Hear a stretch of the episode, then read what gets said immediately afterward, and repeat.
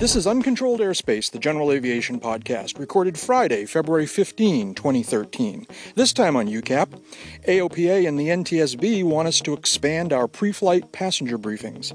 The U.S. government is taking down their observation blimps in Florida, but threatening to add them into the airspace around Washington, D.C. It seems that the airlines are safer than ever, and rumors of the demise of the magic ingredient in 100 low lead are at least somewhat exaggerated. All this and more on uncontrolled airspace, nest full of woolly worms. Well, anyways, before this thing goes crazy again, let's try and do this thing. So uh, there's a list. Oh yeah. Yay! It's a list to the left, a list to the right, a list to the stern, a list to the bow. Stem and stern, David. Stem and stern. You Bow. keep your damn stern away from my stem, or vice versa. So I don't know where this came from. Let's see now. Uh, AOPA suggests enhanced passenger briefings. Uh, NTSB commends AOPA for response to safety recommendations. I, I think this came out of the uh, the Ted Stevens accident. the Senator Senator Stevens accident up in Alaska way back when, when uh, the uh, it turned out that the uh, emergency locator thing wasn't working, and it's possible apparently that if a passenger had known how to operate it, they might have been able to get the word out. Am I am I expressing that right, or is that what this is all about? Apparently, there was a sat phone on board. Oh, better yet. Okay. I think. Um, but no one really knew how to use anything. They had not not been briefed, and the people who did know how to use, you know, what was left, uh, were dead or incapable of using it themselves. Yep. Yep. And there were what three survivors?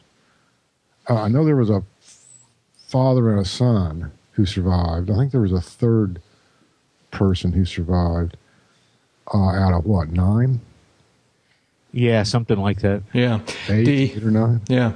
Reading from a piece in uh, generalaviationnews.com, uh, the NTSB recommended that AOPA educate pilots about the benefits of notifying passengers about the location and operation of survival and emergency communication equipment aboard the airplane. So, uh, um, and apparently AOPA has gone ahead and done this. I haven't seen this, but apparently they've created a video that uh, is, uh, uh, you know, kind of talks about enhanced passenger briefings. Um, do you do more than so? What, what's what is the legally required passenger briefing? It's seatbelts and doors, right? Sit down, strap in, shut up.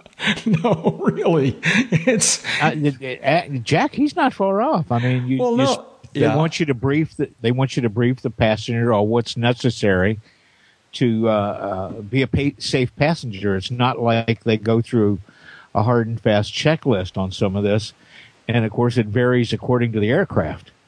Uh, I always like to brief them on. You know, I'm going to assume since most of you came here in a car, you already know how to do the seatbelt thing.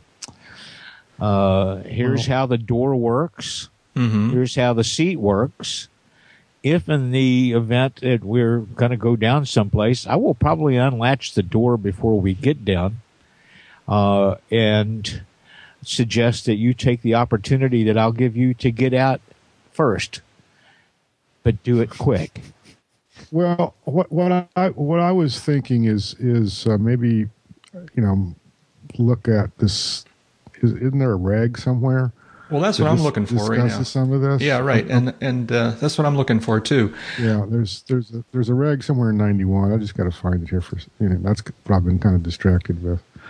But um, I mean, yeah, clearly a, pre, a passenger briefing, it, a is required. I just got to find the site the citation.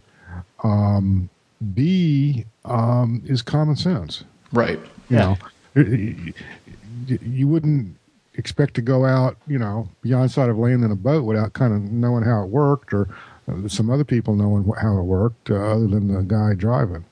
So it's just common sense. Well, it's something else to consider here too. Yeah, Uh, David. This this wasn't a 91 flight. If I remember correctly, this was a 135. This was a 91 flight. It was, Was it a 91? This was a 90. Well, you know, again, I've got the um, the thing open. I, Um, all right, let's see. Uh, airline transport pilot and four passengers. Re- so there's five dead, received fatal injuries. Four passengers received serious injuries. so there were nine aboard. Four of them survived. Um, now, let me double check this, getting a reference back to a bigger report, which is probably a good thing. Let me find this other report. Just put us on hold for a 2nd mm-hmm. So, Jeb, did you yeah, find so, it? So, so, yeah, so in looking at the regs, you know, pre-flight actions and things like that, uh, let's start with 91107, uh, a, pair, sentence in which uh, reads, um, no pilot may take off unless the pilot in command ensures each person aboard is briefed on how to fasten and unfasten the safety belt or, or and or shoulder harness. Um, you know when when to put it on, when to uh, take it off. You know, uh, things like that. Um, and there's some other things in there about restraints, but there's no, you know, formal declaration here, you know, where the exits are, things like that. I haven't found that yet. I'm, might not be in 91. Clearly, that seatbelt requirement is, and that's a pre-flight action. Mm-hmm. I think most people most people do seatbelts and doors, uh-huh. um, and I'm kind of curious what. And David talked a little bit about some of the extra things he does. Um, two things that I almost always do when I uh, do a passenger briefing is that I also uh, talk to them a little bit about how to help me spot other aircraft. Right. Um, I, I, ask them to keep their eyes open. I ask them to uh, not assume that I saw another airplane, mm-hmm. to uh, point it out and to make make sure I acknowledge that that you know that I've that they've pointed it out, and uh, and then the other thing I usually do in a in a pre-flight briefing is to uh, is to uh, um, ask them to keep the conversation down or, or, or, no conversation during takeoff and landing. Mm-hmm. Um, and uh, so those, and then and then you know whatever might seem appropriate at the time. But uh, those are those are the things that I usually add. Amy told us when way back when when she told us her legendary uh, ditching story, she talks about uh, adding uh, things if it's going to be an overwater flight. Um, right. She adds a lot of things to her passenger briefing um, about surviving a ditching. you know which which kind of stands to reason and makes a lot of good sense. Jeb, do you add any other things to your passenger briefing? Well, I mean, all of the things that y'all have touched on are when I've got an ab initio passenger. Uh, yeah, I go through all these things. You know, keep you know nothing's going to happen to us, nothing's going to happen to you, but this is you know a little bit different from riding in your car, and here's why. Um, and I want to, you know, yeah, if you do see another airplane, get my attention um, communications. If I, you know, do X, Y, or Z, I mean, shut up and let me talk um, to uh, to ATC, um, and um, you know, various other things about the airplane, about the doors, of course, and the seat belts, how to use the headsets. Hmm, okay. Um, okay. Um, if they're really new, um, or and or interested, you know, I'll show them how to throw the yoke over if if uh, something if there was a reason to. Um, little things like that. They've got a push to talk button on their side of the of the panel. Here's how to use it. Uh, anything you say with that button mashed will, will, go out on whatever frequency is selected. Things like that. Um, so yeah, there's there's a lot of things um, that you can get into it really depends. Obviously, you know, with with either the two of you, it's like you know, get in, sit down, and shut up, because you know what you're doing in a, in the airplane. Mm-hmm. But uh, with an ab initio person or someone who, quite frankly, doesn't want to be there in the first place, um, you need to do a lot more. Yeah. Um, AOPA also has on their website, I'm looking right now, I just sent you guys a link to um, a, uh, a, briefing card that they propose that you use right. that talks about uh, uh, telling people where the location of things like first aid kits are, fire extinguishers, handheld radios, emergency beacon switches, uh, and, you know, um, other things like personal locator beacons, satellite phones. Um, and then it has a, uh, a blank for you to fill out with all sorts of other emergency contact information and frequencies and, and whatnot. This is pretty uh, pretty comprehensive. I'm not sure if it's all. I mean, you never know what's going to come in handy in an emergency situation. So I guess. Yeah, it, to me, it comes across as something that is less suitable for.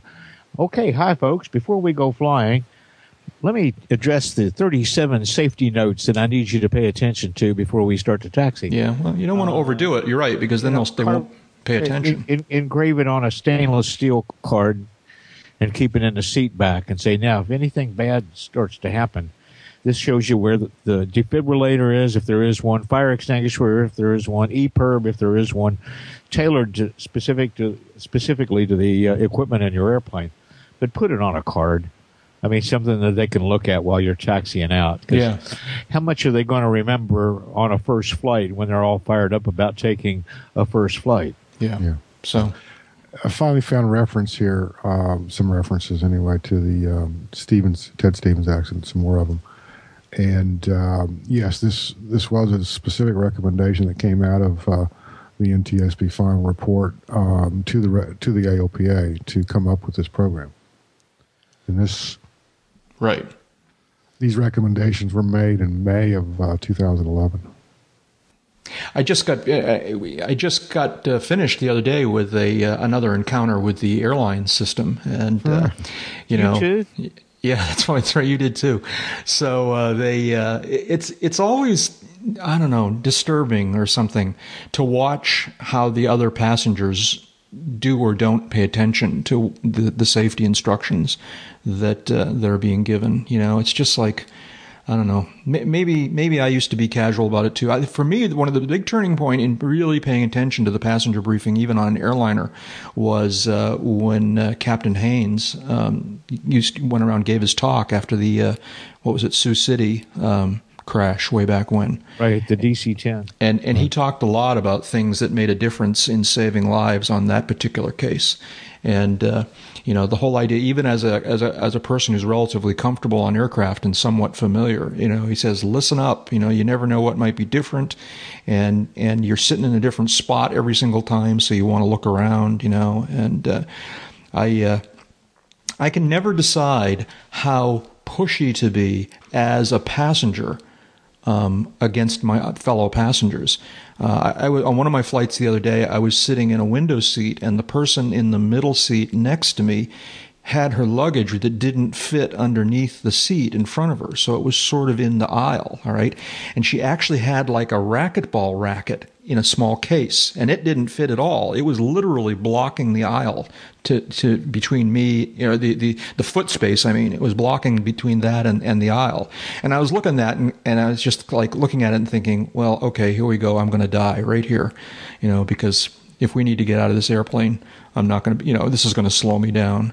Um, and, and I'm looking at it going, should I say something to this woman? Should I flag down the, the flight attendant? You know, and, uh, it was a little disturbing to realize that the I watched the, the flight attendants. I was really hoping the flight attendants would catch this, and so I was watching them go up and down the aisles. And the flight attendant looked right at this woman's feet. All right, I just can't imagine the flight attendant didn't see this, and the flight attendant didn't do anything about it. And and I didn't want to be pushy because I was going to be sitting next to this person for two hours, and so I kind of let it be you know but you never know i never know how much to to uh, to push back on these things you know. As uh, much as it takes to make yourself safer. Well you know this, this, you can always do something to make yourself safer. You got to draw the line someplace you know and uh, well i'm saying you, you you were looking at a situation that clearly could have been uh, handicapping uh, in the event of the unlikely event of you needing to get the hell out of there in a hurry uh, at, at, the same time, if you had the 10 or 15 minutes that very often precedes an un, uh, unplanned landing, mm-hmm. uh, I'd have damn well said, lady, move your racket.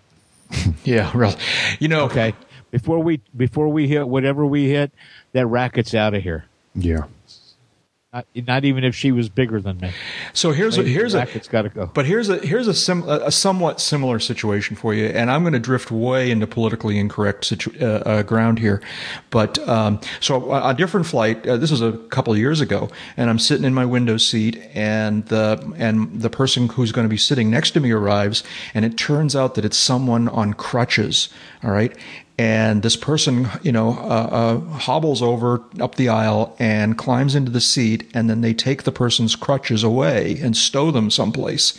And I'm sitting here thinking, oh man, you know, I mean, I'm terribly sympathetic to this person who's trying to get around and do their thing, all right. But if we need to get out of this airplane, I've got all kinds of problems now, all right? Yeah, really. You know, because I've got a person who's probably not going to be able to move very well. And so, you know, I'm going to have to wonder. That's okay. I'll be glad to help them right after I climb over them. Yeah, I was thinking, how much am I going to injure this person climbing over them when the time? No, it's terrible. Not as much as they're already hurt. You know, so I, it's just like a really, really complicated problem, you know. Um, and uh, so, you know, we were landing on one of these flights the other day, and uh, and and they as you're as we're you know landing and then we're taxiing off the runway uh, onto the taxiways and of course as always the flight attendants come on the uh, on the intercom and say say you know welcome to town. Um, uh, you know we're gonna be taxiing for a little while. Don't unbuckle your seatbelt until we get to the gate all right?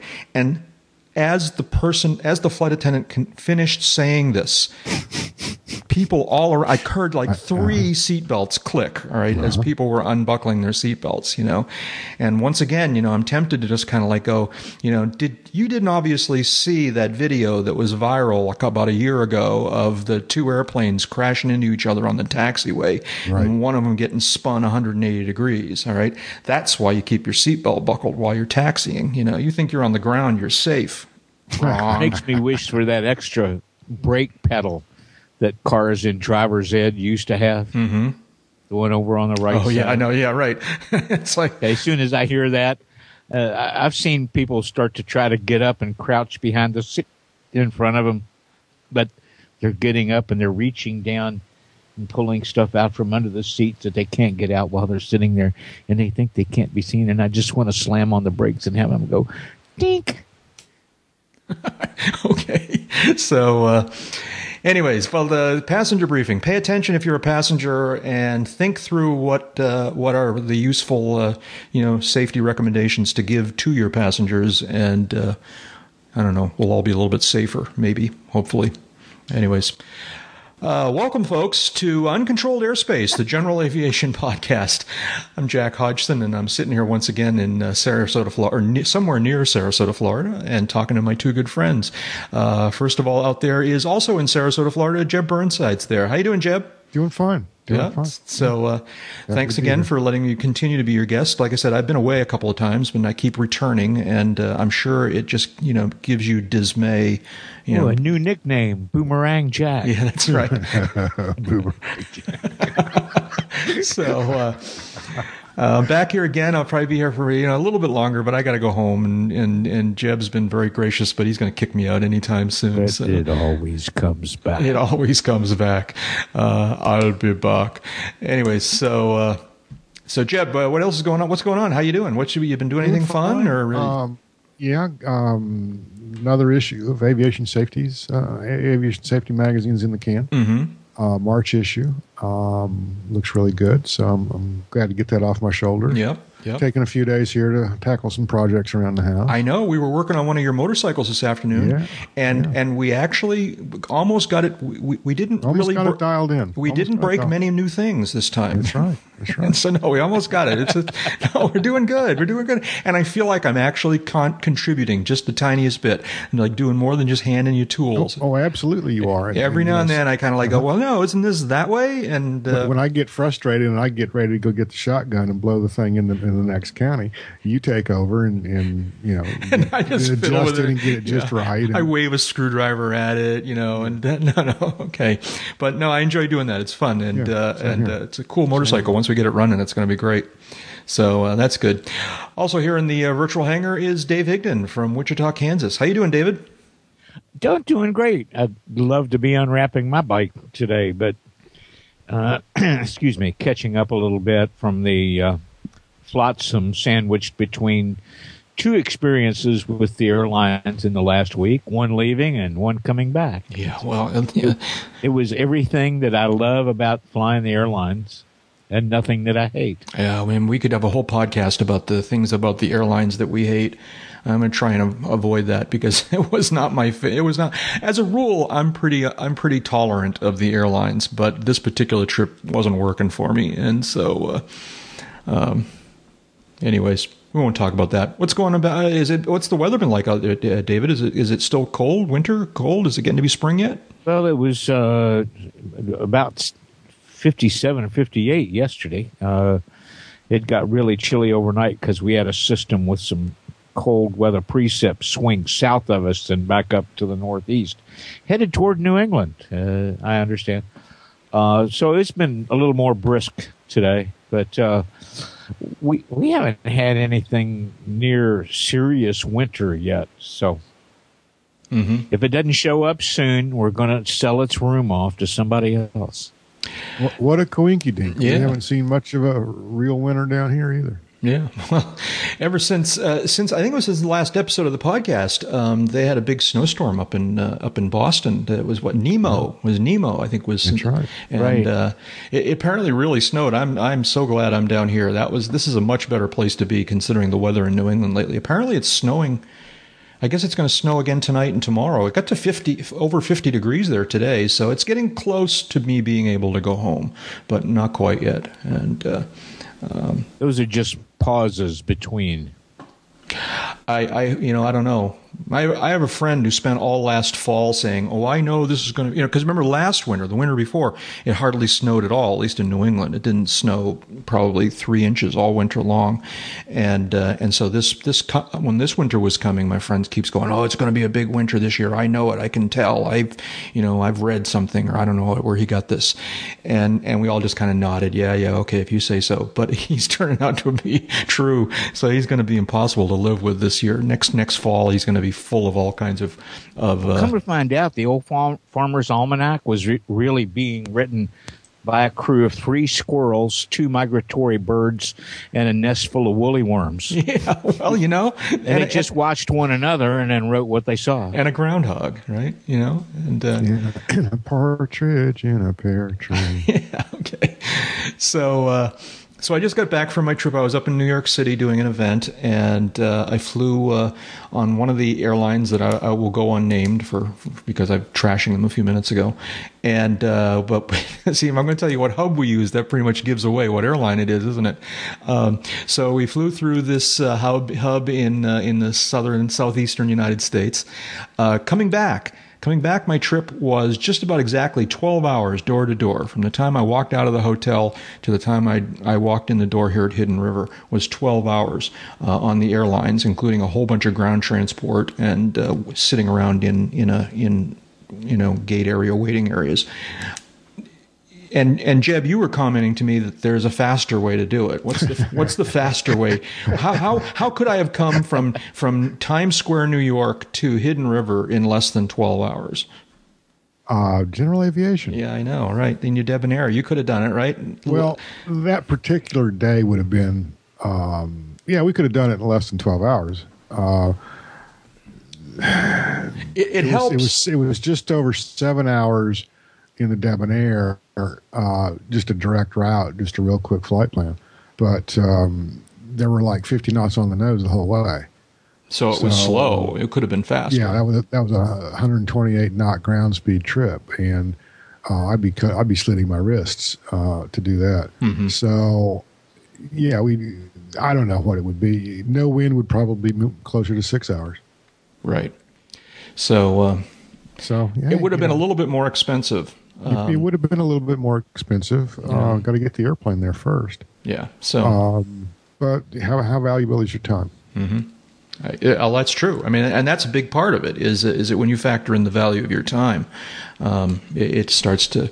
That's that, the, and the fact that you can take sometimes a second, third, and sometimes a fourth person for the same amount of money. Right, and and that's the part of the equation that that uh, that the people who bash business aviation don't don't you know take into consideration. You know the the you know.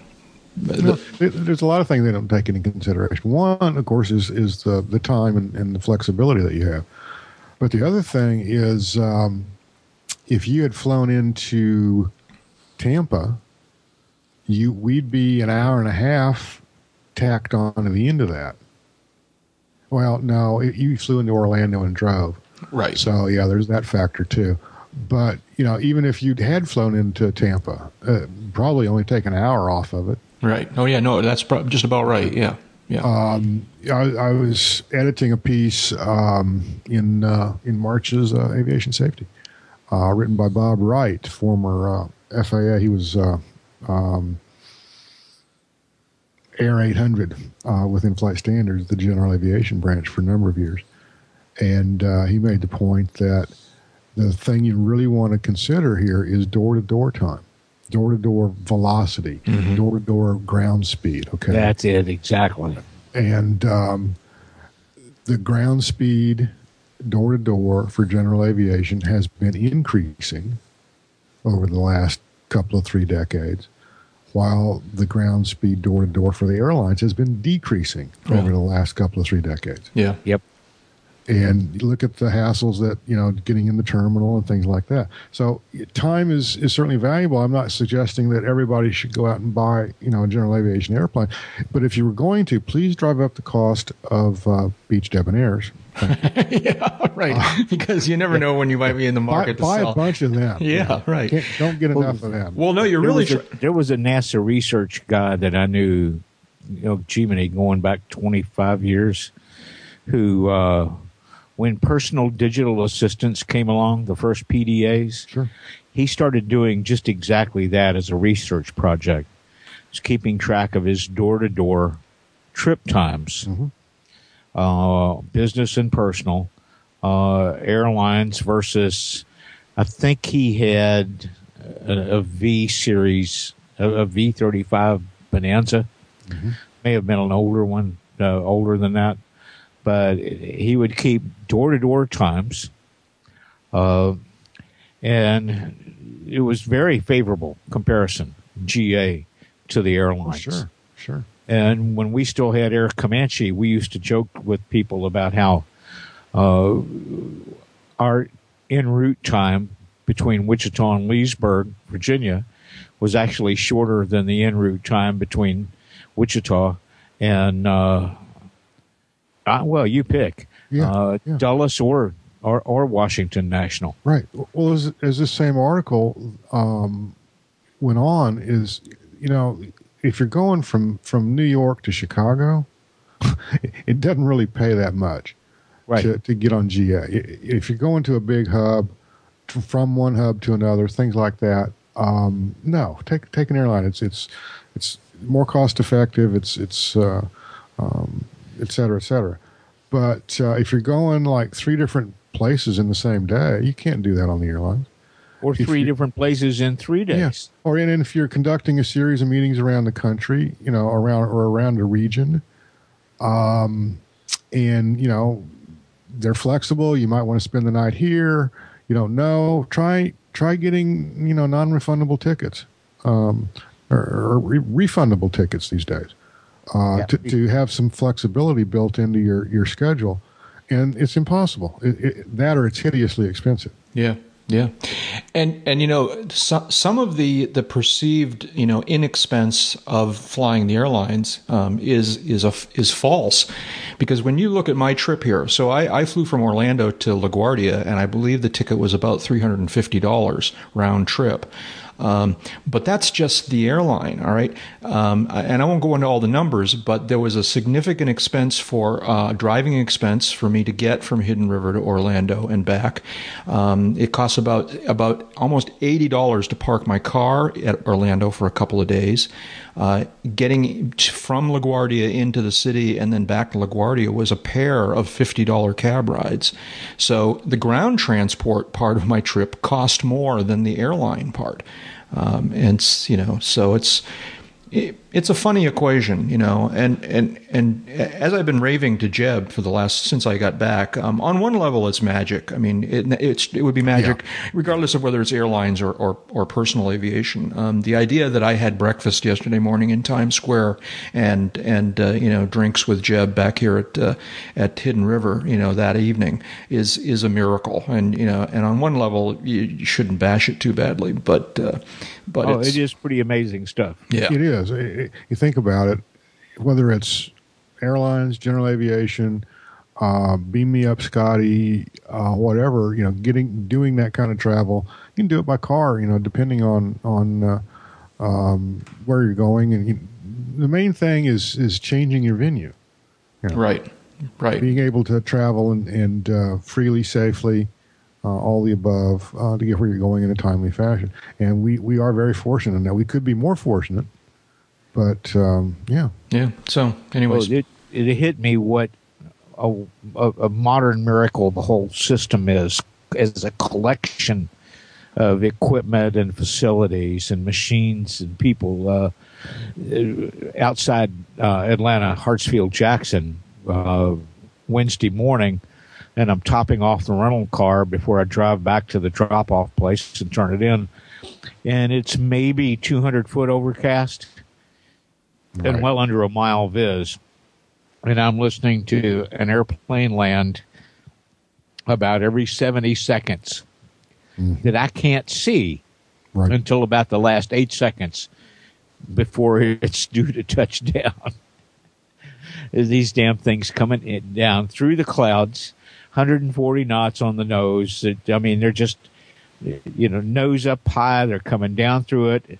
They get in the clear, and immediately you start to see the condensate form over the top of their wings mm-hmm. as they begin to roll the, the trim up, pitch up, and get ready to touch down on that on that touchdown zone about 300 yards past the threshold of the runway, where the glide slope marker beacon takes them right down to the pavement and and just bloody amazing because you know that that guy hasn't seen the ground for hours. That's right. A former passenger of mine for years uh, was always amazed. Fly around for hours, not see a single thing for mm-hmm. hours at a time, and fly around a little bit more, descend, turn, slow down, and fly steady for a few minutes, and boom, there's a runway. Yeah, how'd you do that? How'd you? so cool. Yeah. So, uh, I, well, I my, in in my mind, there is no more miraculous thing in the world than the ability of folks like us to launch, climb through a cloud layer to where we're in the sunshine, but we don't see the cloud or the ground because of the clouds for hundreds of miles. Mm-hmm. Maybe don't even see the sky for hundreds of miles then we come down at the appropriate spots. We get turned this way and that. We intercept these different locations, artificial make believe, defined by radios or satellites. We slide down, and at some point, we come out of the clouds, and there, in front of us, right where it's supposed to be, right where is that gorgeous looking piece of pavement that we've been waiting for for the last umpteen hours. That when we couldn't see anything there's no cooler feeling in the world. Most of my passengers are, are like, thank God I can get to a bathroom. I have the same reaction by myself.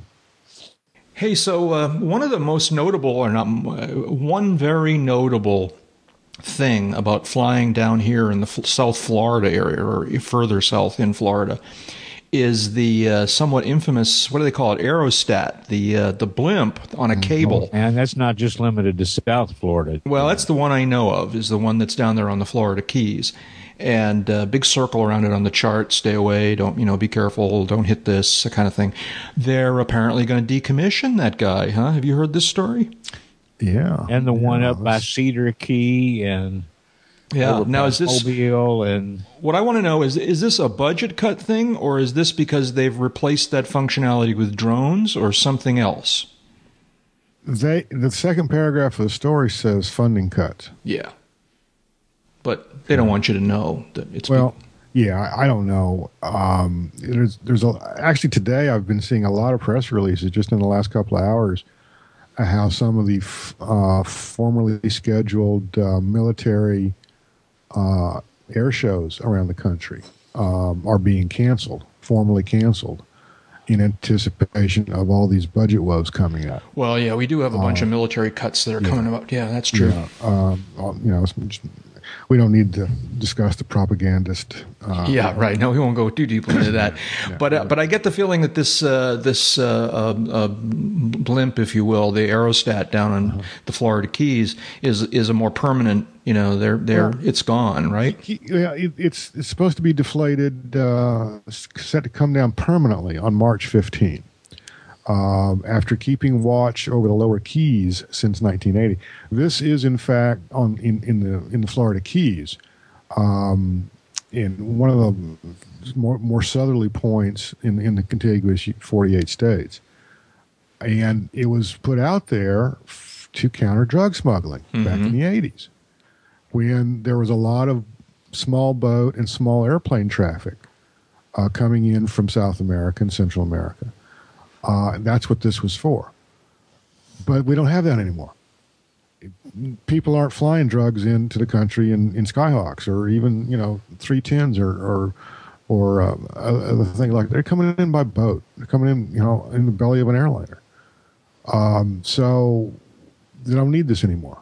Now, there are, shall we say, I'm sure other means out there uh, by which um, NORAD and or other uh, interested parties can, you know, scan that particular uh, landscape and figure out what's going on. So it, basically, it's just simply not needed anymore. Right. But now, Now the punchline. yeah, the punchline the is the punchline is yeah. okay. While Key West or the Keys lose a uh, um, a blimp, uh, DC is going to get two of them. Yeah. Okay. Here we go. Okay, here Welcome we to the go. 21st century. Tell us about this, Jeb. What are they getting? Okay. Headline here. This is from Reuters, uh, and this story is uh, slugged February one, so it's a two week old story. Blimps to bolster Washington's air shield in test. Yep. Uh, and the, the lead graph on the story reads a, a pair of big blimp like craft moored to the ground and flying as high as 10,000 feet uh, are to be added to a high tech shield designed to protect the Washington, D.C. area from air attack, at least for a while. Um, it's a test. They're going to be based out of an existing military facility. I want to say So- was it Fort Detrick's? I, I am trying to I'm trying to wrap my mind around this idea that it's a Yeah. test. So they're going to do this for a while, and if nobody attacks Washington D.C. with a small airplane, it will be judged a success. it will be a success. Now, what they should be doing, you know, Yeah. is, is is go get that Cessna 150 that 150. from yep. Smoketown, Yep. The one with the two capital domes painted under the pilot's side. Yeah, window. that's the one, Okay. right. Okay, that's that one. They need to get that one and monitor where it is at all times.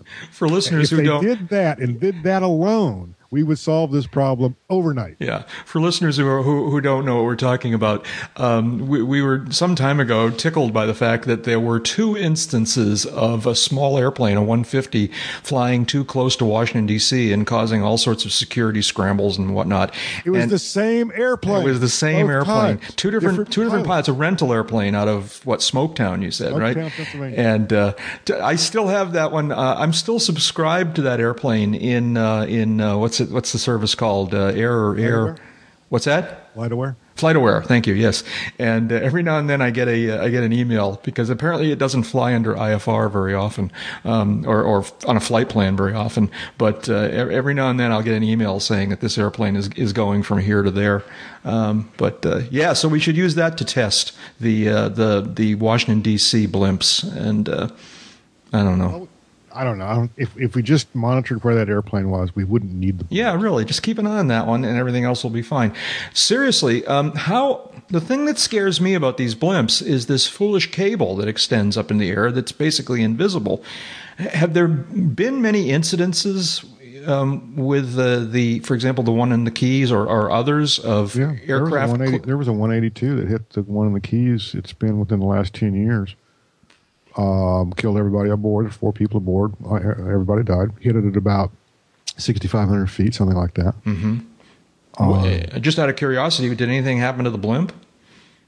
Did it come down too? or- It didn't. They took No. it down. It, it the, it was damaged. The cable was damaged, Yeah. Yeah. but it was uh, retrieved without any issues. Yeah. This is this is the part that you know, and and to, to Let me, let me, let me. Maybe my Google foo will be strong this evening. Yeah, okay. Um, while you're doing that, uh, th- this is the thing that frightens me about these things is that is you know it was it was one thing to have one of these things flying down over the the Keys where there's relatively little traffic. You're going to put one over we- over we- we Baltimore. had a- We had a spell under a prior presidential administration where, uh, for circumstances only known to them, they thought that it would enhance security by eliminating indications of their location from aeronautical navigation charts yeah. and like the the proviso that you're not supposed to fly over nuclear power plants during this period. It was and don't hit the aerostat cable, but we can't tell you where it is. National security. Right. Yeah. So it's against the law to go there, but we're not telling you where there is. Yeah. Right. Yeah. If you hit it, we're going to prosecute you for violating the airspace. Unfortunately, we're not going to give you information about the location of that airspace. So good luck, Yeah. happy flying, and cable us if anything happens. Yeah. Right. Okay. Yeah.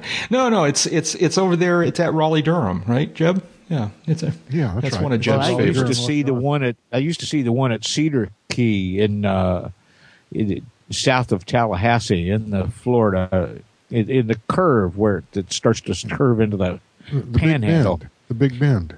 the Big Bend. Uh, you could see that aerostat sometimes. It'd be 9,000, 10,000, 11,000 feet. And really odd to see it from altitude because you're moving across the sky. Mm-hmm. It's moving around in the sky, but basically staying in the same location. Yeah. But as the wind would change a little bit, that thing would point first at you, then away from you. Mm-hmm. Then it might swing on the tether a little bit. And at almost 200 feet long, you're like, wow, that is that a 747 I'm seeing over there? There was one of those deployed. I don't remember exactly. It's somewhere in the southwest, and I, I don't recall having flown that close to the Mexican border. Maybe uh, one trip out that way I did, but I remember watching this thing for a good five ten minutes as I as it came into view and as I and as I passed it. Um, it was, you know, there's far away relative to the airplane, uh, probably 5,000 feet vertically and, and um, oh, a mile or two laterally. Uh, but it's clear as a bell, good weather, and watching this thing, you know, kind of bobbing around, weaving there, and you know, I could tell just you know the way it changed position uh, in the windscreen that it was it was doing some things. But it was just you know just kind of hanging there. It was just a, uh, almost a little speck on the windshield, but it kept moving. Yeah. so uh, the ones the one, Yeah. look, go, uh, that, No, no, yeah. did you find The, uh, anything about the yeah, one? the Yeah. 182. Uh, this is an AvWeb story from uh, April 22 of 2007. It says three people died Friday when the Cessna 182 they were in hit the cable, used to tether a surveillance and propaganda. That's what it says here. And propaganda blimp over Cudjoe Key in the Florida Keys. Who's the byline? Russ Niles, Russ, I love you, man. I didn't, I didn't know. I love you big time. Um, said it was the blip was also uh, was normally flown at between eight and ten thousand feet. Uh, the aircraft hit the wire at about four thousand feet. I was wrong. It was sixty five hundred. Airspace surrounding the blimp, blimp is restricted. I've seen this blimp also. I've flown by the restricted area. Uh, here's the part that I don't understand. Okay. Um, the airplane was on its way from Fort Lauderdale Executive Airport to Andros Island in the Bahamas. Oh, he, okay. He's he, going the wrong way. He was lost. Yeah, right. Well, no wonder he hit the cable. Yeah, no wonder he didn't avoid the cable. He didn't realize he was anywhere near the cable.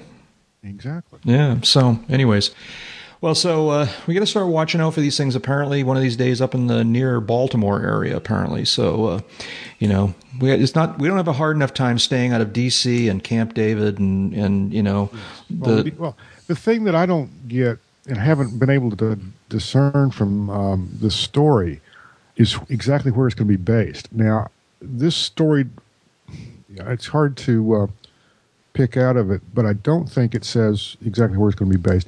There was talk in a later story or, or, or more informed speculation that it was going to be um, based north of, of D.C. In, in Maryland at some military facility there. I don't want to say Fort Detrick, but uh, uh, something something like that. I don't know. Right. Yeah. Well, it's like David said. You know, it's like you stay away from this thing, but where it is located is confident. Is it? Well, you know, and, and let's not be shaven uh, uh, close to it either, because uh, yeah, there's there's a tether on this. Sometimes there are other tethers, right. and they would spread out laterally from the, the aerostat itself. So, give this one a wide berth. Yeah. Yeah. It's you know you make me think of this. You get- down here in Hidden River, you you've got a pretty ser- you got a bunch of uh, radio towers, not not aerostats, but just traditional radio towers.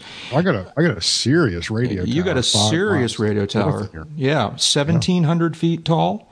All right. seventeen hundred, and uh, come over the top of it. IFR the minimum altitude is twenty seven hundred. Yeah, which gives me five miles, of course, to get down and, and, and stop. And, Yeah, and and when, when we go flying in this area, or, or even when I'm driving my car on the area, you know, I'm kind of looking at this thing, and and then trying to, you know, just trying to imagine how you stay clear of it. I I, I had a sort of a, a an epiphany, a revelation when I was looking at it on the map, that there's more to it than just the vertical tower. You know, it's 1,700 feet tall, but this particular tower, as I suppose a lot of these towers do, has a pair has three ser- sets of guy wires Right. that that go off. And I was I was looking on Google on uh, Google Maps satellite view and measuring it, and and so basically this t- thing that looks like just a vertical tower, 1,700 feet tall, is actually a pyramid that is almost 1700 feet on its base all right?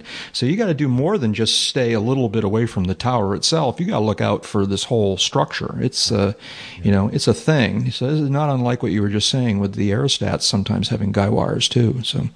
Anyways uh, yet another thing to keep our eyes on as we go flying here. What else? Let's see uh, safety, Jeb, is a thing. Are things really safe? What, what's the story here? Airline industry, oh, airline industry at its safest airline industry. since the dawn of the jet age. Well, what, so what's that all about? Where, where does that What come all from? about is that uh, the um, record, the safety record for jet powered airliners.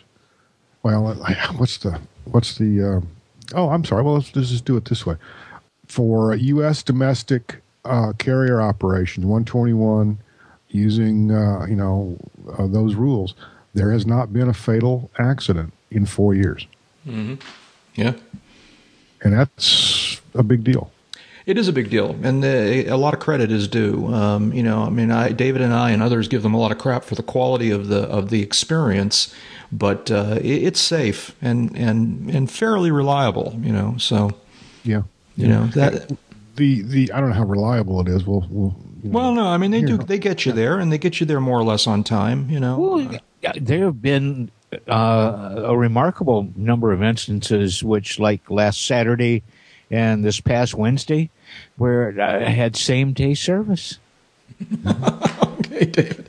So, but so it's safe as well, Jeb. That's what you're saying well, here. And- it, it's a lot safer than it used to be. All, all three of us are of an age, and you don't have to be that old to remember or to have been, you know, breathing uh, in 1985. And according to this story, more than 2,000 people died in airline crashes around the world in that one year. in that one year. Yeah. Now, the, the corollary, of course, is that the worldwide uh, airline accidents have, have dropped also. But thinking strictly in the U.S., it's been four years um, since a scheduled air carrier um, crashed. I'm sorry. You said that it, it has dropped worldwide as well, or it's Sure. Yeah. Okay. All right. Yeah, yeah. Yeah, so that's a good thing, no doubt about it. Congratulations to them on that. Yeah, we finally figured out how to do this. Yeah, well, let's knock on wood because I've got a lot of flying coming up in the next uh, couple months.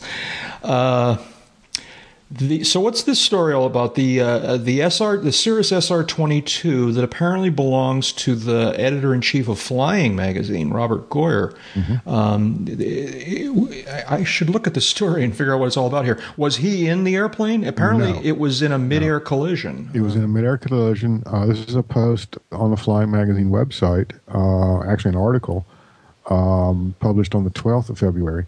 Um, Goyer apparently owns all or part of an SR-22. Um, it, w- it was um, perhaps on a leaseback or something. At any rate, it was being flown by an instructor and a student or a pilot receiving instruction. Um, let me wait, hang on a second. That's not right. Um, uh, the let's see, uh, the commercial pilot operating the SR-22, a friend and business associate of Goyer's, was was injured, sustained minor injuries. Goyer was not aboard the airplane at the time of the accident. Right. Uh, but what they hit, what it hit, uh, was a flight instructor and student in a 152. Mm-hmm. They also were uninjured, or were uninjured. Both aircraft, of course, were damaged. The uh, the 152 lost its right main landing gear, and um, successfully made a two point landing. Uh, the, student and instructor got out and walked away. Um, yeah. Um, Three lucky souls. Yeah, happened at about 3,500 feet. Said the, the, the SR 22 pilot said he had not gotten a traffic alert from its uh, onboard systems. Uh, don't know if the one the transponder in the 152 was working, but a mid-air collision. Um, it occurred on February 1. Um, Holy moly! outside- Look at this. Yeah. It says, it says, uh, according to a statement given by the pilot after the accident, as the SR-22 approached the airport at 3,500 feet with autopilot engaged, the windshield imploded. Uh-huh. Um, the pilot initially thought it was a bird strike. Um, yikes! There, there are pictures of the um, of the airplane of the SR twenty two anyway, uh, or a picture of it, um, and the looks like the it hit the, the landing gear uh, with the right side of the windshield. Um, can't tell exactly what's going on, but the, the roof and the windshield are damaged. There uh, looks like the, the passenger side door window uh, is is is completely gone. Um, doesn't seem to be any damage to the airframe other than that, but that's certainly substantial damage. Yeah, the uh, Bummer. man, oh man, I'll tell you, that's it's just one of the scariest things for me, anyways, about about flying is the idea of a midair. Um, there's a handful of things like that that really frighten me, but that's one of them for sure.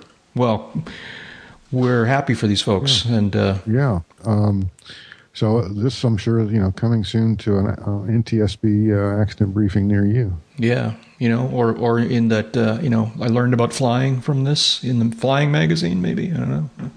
Yeah. I, I, I think the title should be I learned about insurance from this. that's that's Mr. Yes, Goyer's that's thing, another- I'm sure. Yeah, that's he's another. yeah. Another. Thank- st- go ahead, Dick. Go ahead, thankfully Jeb. No one was injured. Yeah. No. Yeah. Absolutely. That, that's that's the first thing. The airplane's kind of, kind of an intriguing uh, piece of damage to it, though. Um, the door, no problem. Windshield, no problem. But the upper cabin is is pretty well damaged too. Yeah. Um, how do you oh, fix yeah, that? the windshield frame looks like it. right. How do you fix a a composite airplane? How do you fix that upper uh, upper fuselage portion? I'm not sure if you do. I don't know. I don't know. E- epoxy and a Revell kit. yeah. Right. Get some of that hundred mile an hour tape. You know. you know, just no, man. You got to use airplane glue. What's wrong with you people? there you go. So uh, let's see now. Another story about a Cirrus. This is an SR20 um, story I'm reading from avweb.com. Let's see what's the date on this issue. This has been around for a while. This is uh, Jan- late January 2013. Uh, N- NTSB says a Cirrus SR20 that parachuted to safety last week in Danbury, Connecticut, was out of fuel. Uh, in its preliminary report on the incident, which was widely publicized in the mainstream media, the NTSB says the aircraft, with a flight instructor, another pilot, and a third person on board, was on final. Now, see, this is where it gets interesting to me.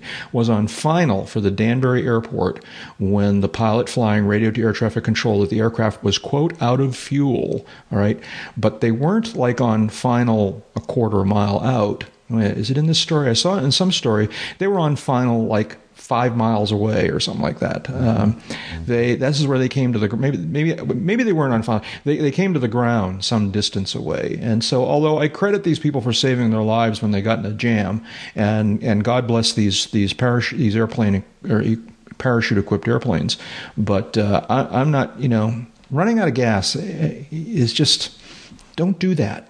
Don't do that. There are airplanes that run just fine without gasoline, but nothing with a motor is among them. Yeah. Well, see, now I'm trying to find the rest. I, I okay, here we go. Uh, the plane settled to the ground about three miles from the airport. Right. So he ran out of gas some miles from the airport while he theoretically was on final, well, making little finger quotes here. Um, trying to visualize how this incident well, happened here. It, it, and, and remember, Jack, it, let's say he was three miles and a thousand feet when he pulled the parachute, or one mile and a thousand feet when he pulled the parachute. Uh, wind could blow him too. Uh, I guess as he descends from yeah, but it, that. It so it's really hard to associate a whole lot without knowing exactly where he was it's, in the pattern when he pulled the hand. And it's guys, it's irrelevant. Yeah. okay. He ran out of gas. He ran out of gas. Yeah. Yeah, I know. He, right, right away, he's thirty minutes short. yeah. okay. Right. It's like I was close. I almost made it. I don't know. Uh, you know. No, r- right away, he's thirty minutes off on his fuel estimation. Okay. Yeah. Right. Because he should have. Yeah. Right. Exactly. Yeah. So, I'm sorry, but no. Yeah, I agree. That's I'm I'm not. I mean, I don't mean to sound cold, but I'm not very sympathetic. You know. And of course, the day will come when I'll run out of gas, and then it'll joke will be on me. Well, but no, they're you know, let him. No, you won't. Without no, sin, you won't. Cast the first stone. Yeah, David. What you you say? Have par- you won't have a parachute. You won't run out of gas. you think that's what it? Well, I don't know. Are you making a joke, David, or are you saying that the parachute makes people makes people uh, careless? I'm saying that having been involved in this discussion, if you don't have a parachute, you'll know better than to run out of gas. Well, see, that's an interesting that's an interesting point of view. You could be right, um, but uh, that, that's a whole big discussion. I, yeah, I'm not sure I want to. I'm not sure I understand what he's just said, and I'm not sure I want to. I'm not talking. This has nothing to do with whether you have a parachute. Yeah. Huh? Uh-huh. This is all how how how focused we get on really truly dumb like this, and how it influences our thinking to not be that dumb later. Yeah. Yeah. Um I don't want to be like this guy. No, no. Yeah, and I don't even know. if I have a parachute. You know, I mean, we've dug into this enough now. Jeb, are, are you, can you quickly check for us and see if there's an NTSB on this yet? There's a pre. I'm sure there's a prelim. I yeah, mean, there's uh, a prelim. I, would like yeah. to know. I'd like to know if it has any more detail about the nature of this running out of fuel. Um, whether oh, it was, it won't. It won't. It, it won't at this stage. The the, the AvWeb story says that uh, there was an out and back flight, okay, um, that around, excuse me, the round trip was 150 miles. Okay. When did this occur? This was like February 1, January 1? The, the, the, the AvWeb reports out of the preliminary. I yeah. mean, that's what spurred it. The story's dated January 30th, Jeb, so it would have been someplace, sometime in, in January or even December. Story's dated January 30. Okay. Well, the week before. Yeah, yeah, that's where I'm preliminaries tend to come out pretty quickly. Yeah, let's, we'll know when we're there. Give him a second. He'll he'll either find it or not, and we can move on here. Here, it is. Here it is. Here it is. Um, let's see. Uh, VMC no flight plan. Da da da da da. Is on approach to runway 26 at uh, what is it, Danbury, Connecticut, and experienced a total loss of engine power and the pilot reported that the airplane was, quote, out of fuel to air traffic control. Um, the pilot pulled a chute, descended into trees three miles northeast of the airport. Uh, empennage separated, fuselage sustained substantial damage.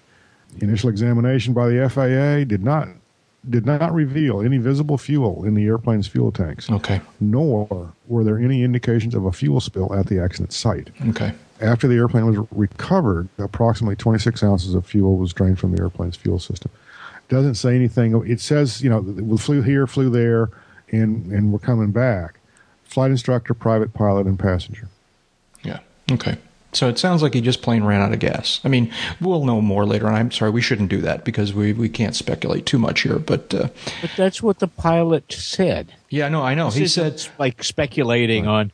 Right. Well, gee, did he run out of gas or did the fuel pump fail? Well, and that's my question exactly. You know, and uh, in this, in this, I think we have the answer, but I think we have an I, answer here. I think the the question Jack is trying to ask is what led to this outcome? What did the pilots do or not do um, that allowed them to run out of gas? Everybody knows we shouldn't be running out of gas. Yeah.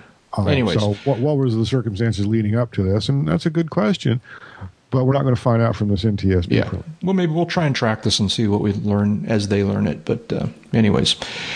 One last thing before we uh, wrap this thing up here. I just wanted to touch base on a story that I'm a little confused about. There was a story um, in the news a week or two ago about tetraethyl lead, uh, about the uh, additive that makes leaded gasoline leaded. And man, talk about much to do about nothing. Well, yeah. So is this so? The story that was in the news about I don't know two weeks ago was that this, and we've talked in the past about Jeb. Am I right about this? There's this one company in the world well, that still makes this. this that's what this article says. Right. There's two, there's two stories here. Both of these are from AvWeb. Right. Um, Russ Niles wrote the first one, um, and uh, basically he's saying the American-owned company that is the world's sole producer of tetraethyl lead um, reportedly told its shareholders it will stop producing TEL, tetraethyl lead, for automotive fuel uh, by the end of this year. Now, uh, countries other than the U.S um, still allow lead in their automotive fuel,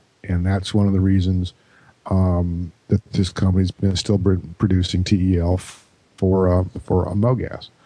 Um, it will continue production, however, it will continue production of, of TEL as long as aviation needs it, even right. if it doesn't make it for cars anymore. Right. Now that was the story that we heard about whatever it was a week or two ago. Right. This was and, January 29. And every and, and and we all I think somewhat justifiably got a little nervous because we are thinking okay, we're that much closer to not even be able to get 100 low lead. But now the second story that is on the list here suggests that the first story was some sort of of mistake.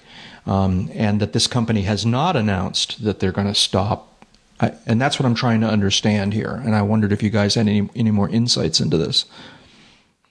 Well, the initial story was accurate to the extent that the company was talking about making the uh, chemical uh, in question and supplying it for auto fuel. Right. For road fuels. Right. Period. Right. Period. Right. Period. Okay. The rest of it was somebody's assumption.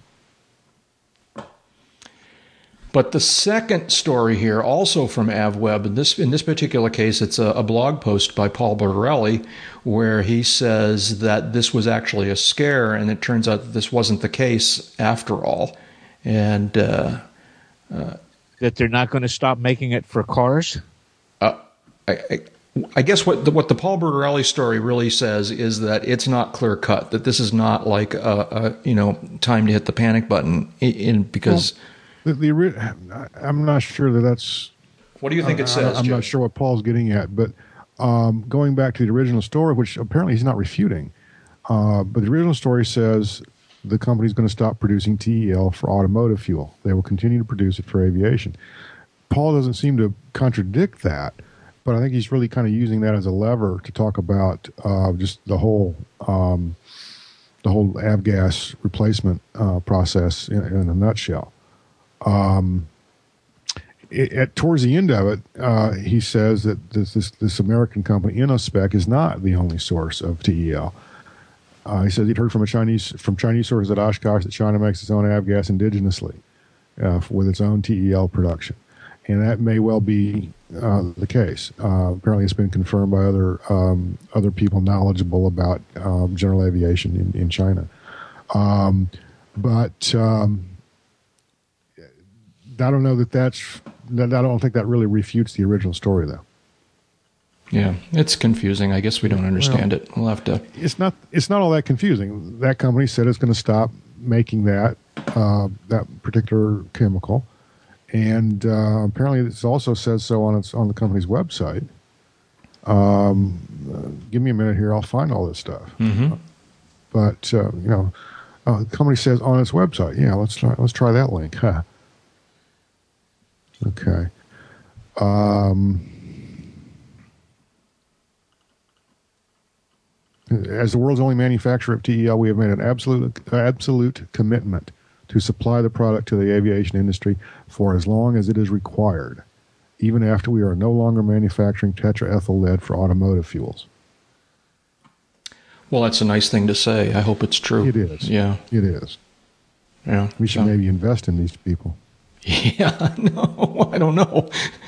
Part of this, part of this is also confusing because there was a there was this related, not related, but this sort of you know kind of uh, related story in Mother Jones um, about uh, mm-hmm. um, some research that indicated that the reason, what was it that. Uh, now I'm blanking on what it was, but but bet, yeah, the Mother Jones story talking about crime rates. Crime, that's what it was. With, yeah, um, it wasn't airports per se. No, it was automobiles. It was I mean, it was automobiles. Automobile, yeah, led from automobiles and, and uh, basically in urban areas, right? And, and, people, yeah, people over the last few years have been been kind of amazed that crime has dropped pretty dramatically in the big urban areas in the United States, and and it, the conventional wisdom was that this was the result of some you know, kind of savvy social engineering and, you know, programs and police forces and that kind of thing.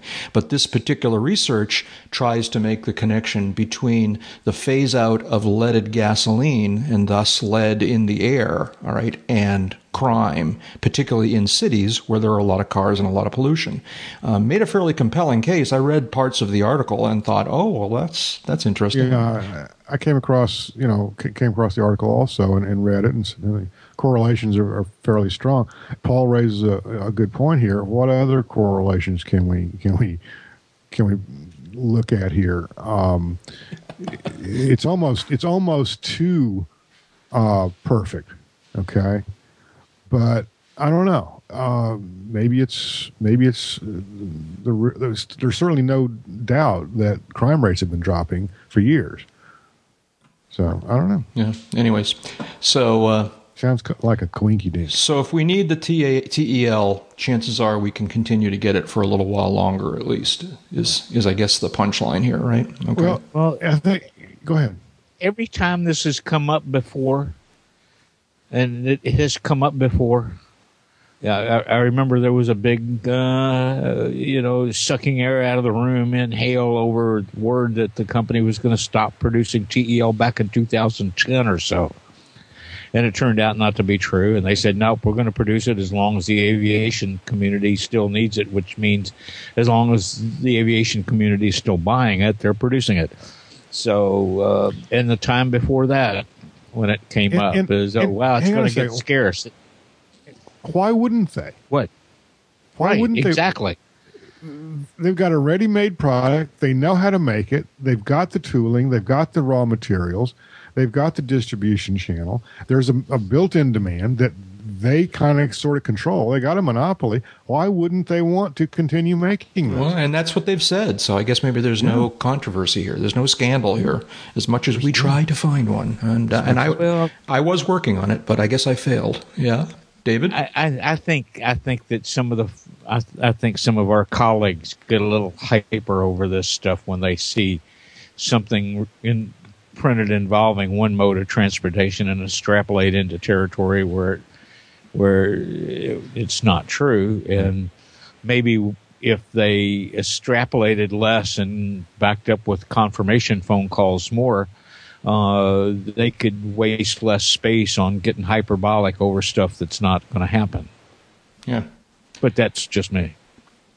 Shoutouts. What do we got here? So uh, is is uh, is uh, um, is it Deborah Hersman, the uh, head of the NTSB? Is she going to be the new uh, SecDOT? That's a good question. This story seems to think that uh, where is this story from? Let's see. This is uh, this is AvWeb. Um, in any second, it's going to come up on my screen. Uh, uh, AvWeb's uh, Hersman seen as likely cabinet pick. Deborah Hersman, who's been the head of the NTSB since 2009, is a top contender, according to various sources. Christian Science Monitor cited unspecified reports saying that Hersman will be President Obama's choice to fill the slot but Hersman declined to comment. Yeah. So uh, you guys Christian see Science, eh, Christian Science Monitor and Wall Street Journal um, on this topic. Those are not authoritative sources. Okay, but uh, I seem to remember that you you guys felt like she would be a, a, an interesting candidate, a good. I candidate. think she'd be a very uh, interesting candidate. I think she's a little inexperienced for that post. Um, yeah, uh, she's she's young, she's talented, she's smart. I had the pleasure of interviewing her a couple of years ago at Oshkosh. Um, she's she's on the way up. I'm not sure this is her time for SecDot, um, but she would be a good choice. I'm just thinking maybe there are some other uh, choices out there also.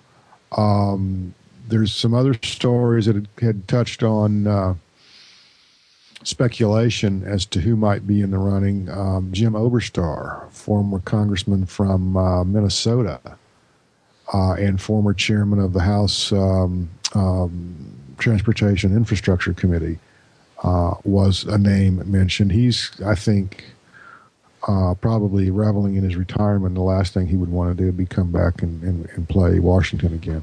I don't know. I, maybe so. Um, some other names were mentioned. Um, there was uh, whoever's administrator of um, one of the other administrations within DOT, one of the other agencies within DOT. I forget which one they were talking about. Uh, was a, was mentioned almost in passing. Um, there's a couple of members of Congress who who would easily fit that bill. Um, who would easily move move into that slot if they if they wanted to. I don't know it's going to be interesting. Uh, well, we could do a lot worse than Hersman. Don't miss. Absolutely, could do a lot worse than her. Do a lot worse than some- her, and she and she's done some very interesting work over the years at NTSB.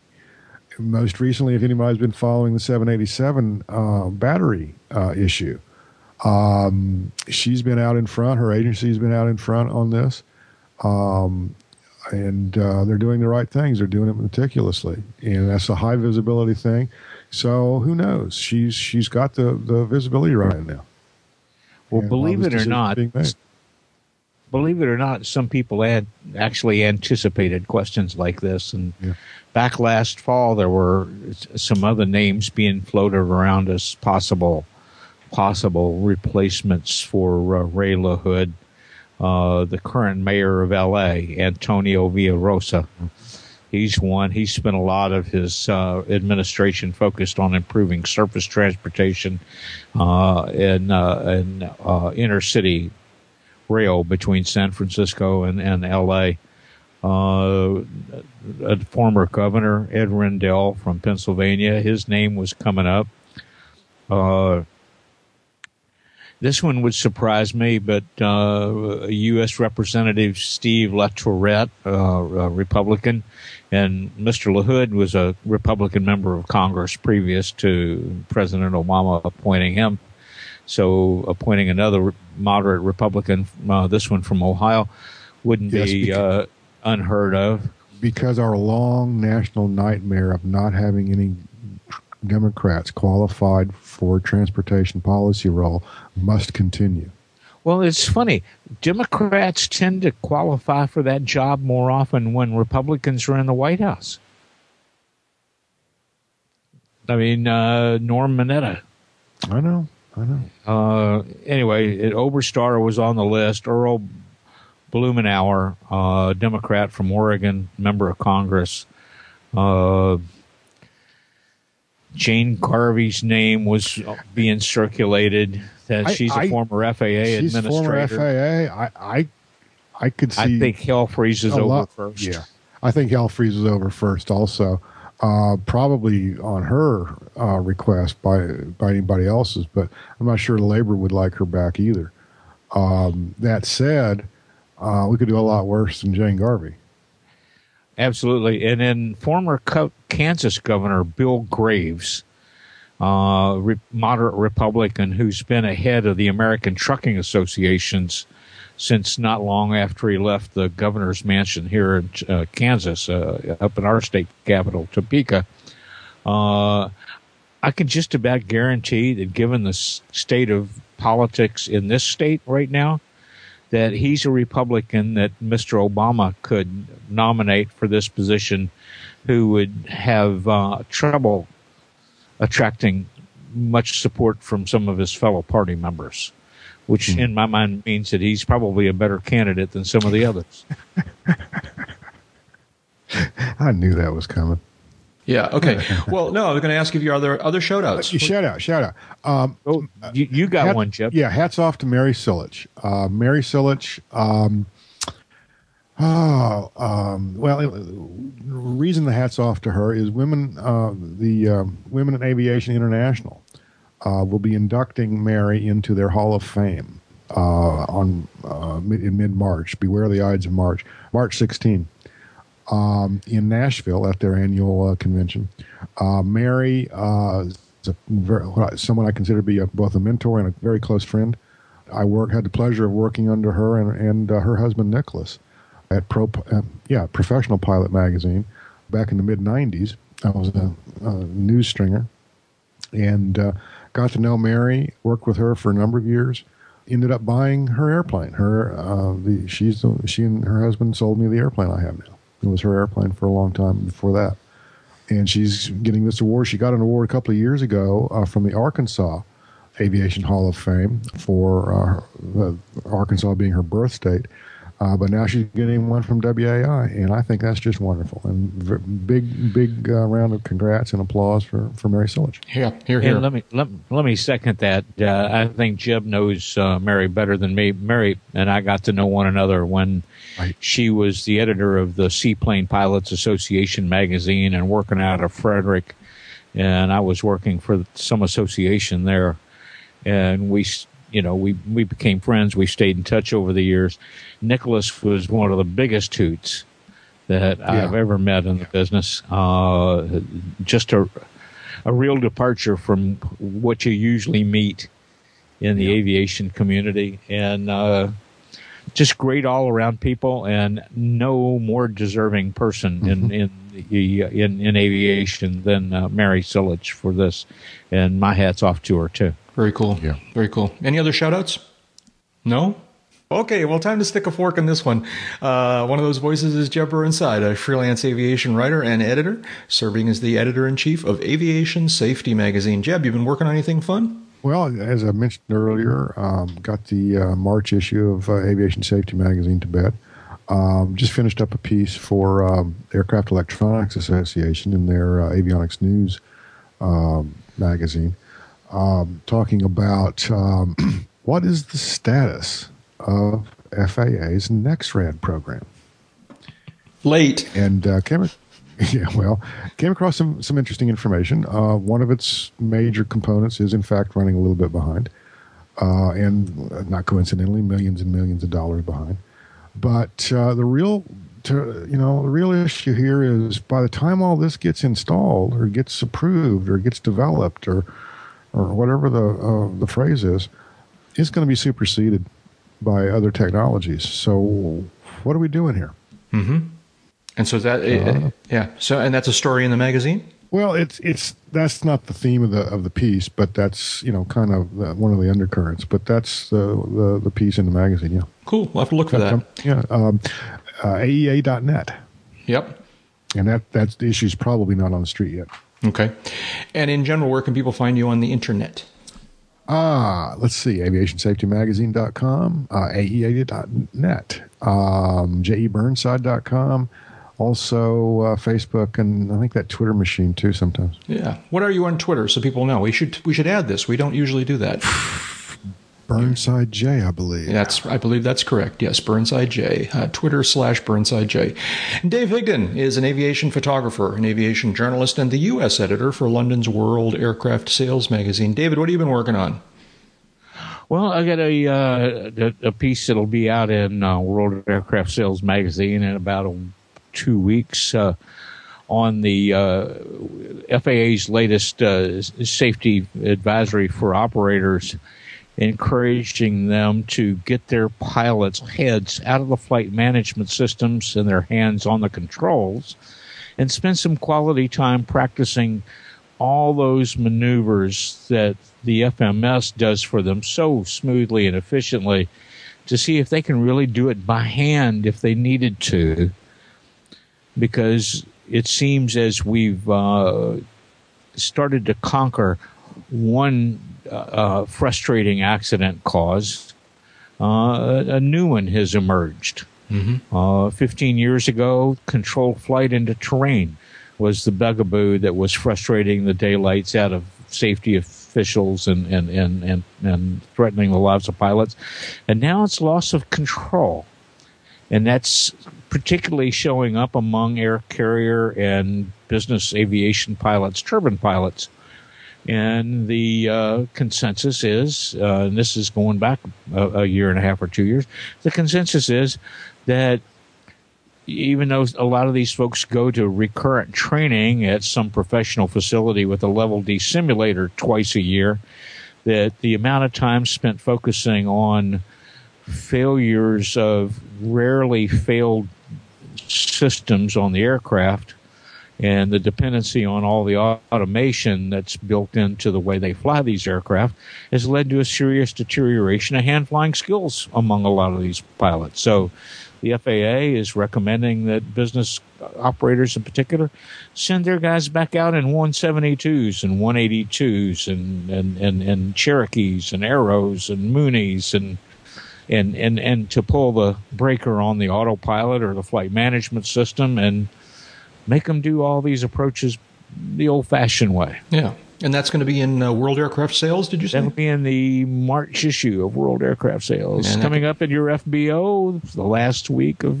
February. Yeah, it can be found in the pilot lounge of all your finer FBOs, right? And uh, and where can people find you on the internet in general? Wow, I don't know. Uh, why why would Twitter. anyone want to do a thing yeah, like that? What, what, am I thinking? Yeah, David. Twitter, I'm at uh, Real Higdon. That's right. That's right. And uh, and you actually do post there every now and then. And uh, uh, once in a while, and then there's world. Let's see. There's avbuyer.com. There's aea.net. Uh, although I got to get back in the saddle with the editor over there. Uh, there may someday be some of my stuff back at uh, aviationsafetymagazine.com. Too much information, David. I don't know if anybody else caught what he just said. And I'm Jack Hodgson. I did. And I'm a private pilot, a freelance writer, and a new media producer. Please check out my latest Kindle ebook, Around the Field, Volume 2 Stories of the People, Places, and Planes of the Oshkosh Fly In. Uh, you can read it on your Kindle device uh, with your Kindle Reader software on your iPad, your laptop, or your desktop computer. Uh, and you can learn about all of my Kindle uh, books uh, at amazon.com slash author slash Jack Hodgson. And in general, learn more about me at jackhodgson.com uh, or aroundthefield.net. Big thanks to Jeff Ward for his help with the show notes and in the forums. Uh, please take a few minutes to check out Echo, the General Aviation Online media channel at uncontrolledairspace.com slash echo. And don't forget, you check, the, check out the rest of the UCAP website. You can chat with us directly uh, and with many of your fellow listeners in the Uncontrolled Airspace Airspace forums. You can see who's doing what on the New Ratings webpage of fame, and much, much more. All of that is at uncontrolledairspace.com. David, were you going to say something? Well, best way to get to be our age is to spend a lot of time flying. Anything, fly anything, because no matter what you fly, time spent flying is not subtracted from your lifespan. So long. And that's enough talking. Let's go flying. AMF.